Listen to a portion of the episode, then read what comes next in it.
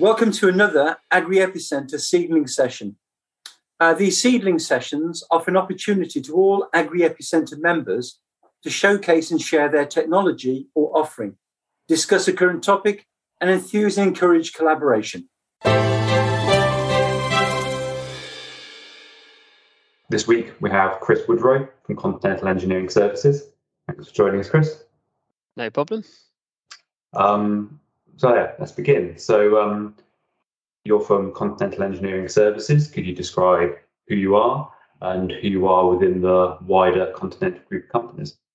Sure. So Continental Engineering Services are part of the main Continental Automotive Group. So they're part of the Holistic Engineering and Technology business segment. So we have approximately 1,800 employees in 23 worldwide locations. This includes mainland Europe, UK, India, China, Japan, and North America. Um, obviously, you're an automotive focused company. So, what's your role within the automotive sector? Okay, so Continental Engineering Services. So, effectively, it's a service portfolio. This includes kind of the development, the product supply, integration, and consulting, as well as kind of core competencies and specialist engineering. So, the specialist engineering is kind of the driver assistance systems, otherwise known as ADAS, uh, interior electronic functions, driveline and electrification and brake systems. Um, and effectively, we solve technical problems within the automotive, but also other sectors as well. And we can discuss that that later. So, what we generally offer is the kind of the know-how and kind of small company creativity, but with access to the entire technology pool of the Continental Automotive Group. So this gives the development teams the kind of flexibility and speed to get already proven kit and integrate it into the um, systems that that we're being asked to look at. Um, we've done this quite successfully. We've got proven success in the, the, adaptation of these kind of high volume kind of techniques and technologies, and we have the production facilities, and we kind of comport that to the small series or niche applications. Um, our site in the Burgess Hill location, um, the background we have is testing and development of computer vision. Um, many of the engineers have backgrounds in this, but also outside of automotive, so into academia or aerospace, defense, things like that. Um, and yeah, we also kind of have experience in, in radar and other bits and pieces as well. So obviously you have a lot of design history. You have quite a few products you pre-designed. Of those, which do you think would be you know, really suitable for integration into agricultural vehicles? Sure. So as I said, you know, we've got access to the entire um, Continental product line. So generally, you know, this can go from stereo cameras to fisheye cameras, radars, ultrasonics, and lidar. So depending on the use case, any of these could be ported to an agricultural um, setting. You know, the, the fisheye surround view cameras would enable a 360 view around the vehicle. Stereo cameras can be used for uh, detection systems, so pedestrian or, or anything really. And clearly, radars, ultrasonics, and lidar give you kind of the ability to see stuff in the uh, kind of further distance where cameras might not um, be good enough. Okay. Um, if there's something which you don't already provide as a pre-designed solution, are you able to help with the design of new products and manufacture of new products? Yeah, so we can take the Continental kit and port it on, but we can also develop stuff using a kind of clean sheet of paper approach. So this kind of uses the skills, background, and let's say learnings of the big automotive world, and we can scale that down and, and do stuff from, from a clean sheet. Um, we also have manufacturing capability, so this goes from the kind of small prototyping up to full scale uh, series production, um, and that's in the UK and Europe as well. Okay. Um, obviously, there's a lot of things there you can already provide for the automotive sector. Is there anything you've already specifically designed for agriculture? So we have an off-highway business area as part of engineering services. So this specifically caters for sectors kind of such as agricultural or mining or, or anything that's not on road. Um, so this ranges from things like the surround view systems that I've previously mentioned, um, but also radar systems. And we also are developing kind of automated, let's say, wheelbarrow type systems. So this is kit that will go along fields kind of semi-autonomously, um, doing whatever it needs to do, be it kind of um, seeding or just carrying equipment. Okay. Um, so you mentioned earlier that one of your core specialisms at your branch of Continental Engineering Services is computer vision. Um, that's already quite vital for autonomous driving and automated driving. What is your experience in that area? Can you go into more detail? Yep. So the computer vision experience we have here is for ADAS. So as examples of systems we've done, so this is pedestrian detection, um, blockage. So this is if if the camera is blocked by either rain, dirt, or whatever. Um, cross traffic alerts. So this is if you're at a junction, it looks for traffic crossing either side and flags up a warning. Um, trailer reversed assist. So this is detecting a trailer behind the car, working out its kind of wheelbase and your angle, and effectively allowing the system to automatically reverse it for you. Um, but our site, let's say, core specialism um, is kind of camera calibration. So all of the algorithms I previously mentioned, without calibration, they're meaningless. Calibration gives you your camera's position in space. So from that, you can work out distances, you can work out angles, you can work out anything. So we kind of specialize in how we calibrate the cameras in various different applications, how we calibrate them well.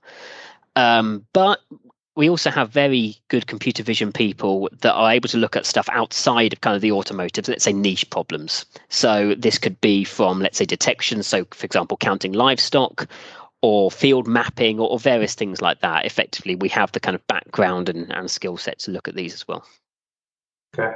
When you're looking at those new niche um, problems, use cases, what's your process for transferring the research from the, automotive domain into a new setting like agriculture? So generally, if the use case is transferable, the system can be transferable. So all our functions, they're not just kind of, let's say, academic functions running in MATLAB. All these stuff run on proven continental ECUs. So you have the option to say, okay, we'll take the ECU and transfer it um, as is, but we can also take the code and port it to different hardware and work with you know, whoever wants to do it, do it for that. Okay. Okay. Um, clearly once you've created that new product, key part of taking that towards uh, production is testing that and validating it. In the automotive domain, road vehicles go through a very, very comprehensive testing regime. Um, do you think that kind of testing regime, which is quite large and expensive, is applicable for the agricultural domain? So, in short, it really depends on the use case. The kind of ASIL rating, which is the automotive, is probably not relevant for many of the agricultural use cases, but you can use the same testing philosophies. So, kind of in short, when you're testing stuff, you know, this is main three things it's how much test data you need, how the scenarios that you're testing cover the main use case, and how representative that testing is to the final use case. So, you, you basically have to have enough test data to be statistically sure that you're testing enough. You know, have you tested all normal use cases of these these scenarios? And then once you have this data, are you testing it in a representative way? So if you're going down the simulation or the hardware in loop, it needs to be as close as possible to the end product. So all of this kind of uh, mentality and kind of philosophy is is portable. We know what steps need to be done, and it's if you spend this time up front getting this right, it pays dividends later because you can then be very confident that what you're doing is, you know, our world it's safe, but it's robust, it will work in all kind of defined scenarios, and you haven't missed a large use case. Um, and also, you know, if you need to test a lot, you need to make sure that that testing is, let's say, as good and uh, efficient as possible. There's no point driving for a million miles for the sake of it. You need to make sure that every mile of that is is useful. And are you able to sort of assist with creation of those test plans and ensuring that it's efficient? Yeah, so generally, quite a lot of the initial test setup is we take the top level use cases of a function and we look at how do we determine sensible uh, KPIs or key performance indicators for every function below that. When we can link them all up and say, okay, this feeds into this, which feeds into this, we can do full testing of the system.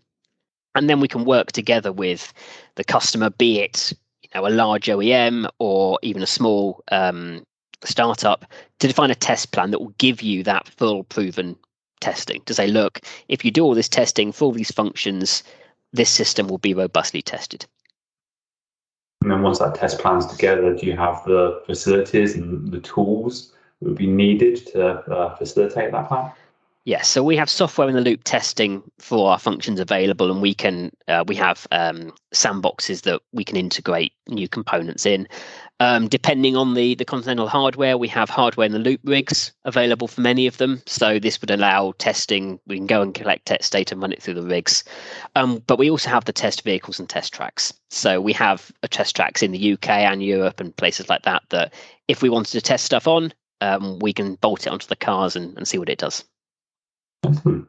Okay, well, thank you very much for that, Chris. Uh, thank you very much for joining today for that quick discussion. No problem. Um, and thanks everyone for listening in. Um, so, as we're building up our uh, video library, the very best in agritech innovations, um, you'll be able to you know, listen back to podcasts like this at your leisure. Um, we're going to announce details of all upcoming podcasts on our LinkedIn pages or up on our website as they get announced. Um, if you haven't signed up, to the members group, please do on LinkedIn. Um, you can send us a request via LinkedIn or um, email us at members at agriepicenter.com. And um, please do get in touch as well if you'd like to take part in your own seedling session and to record a podcast with us. So thank you very much uh, for listening and thanks again, Chris.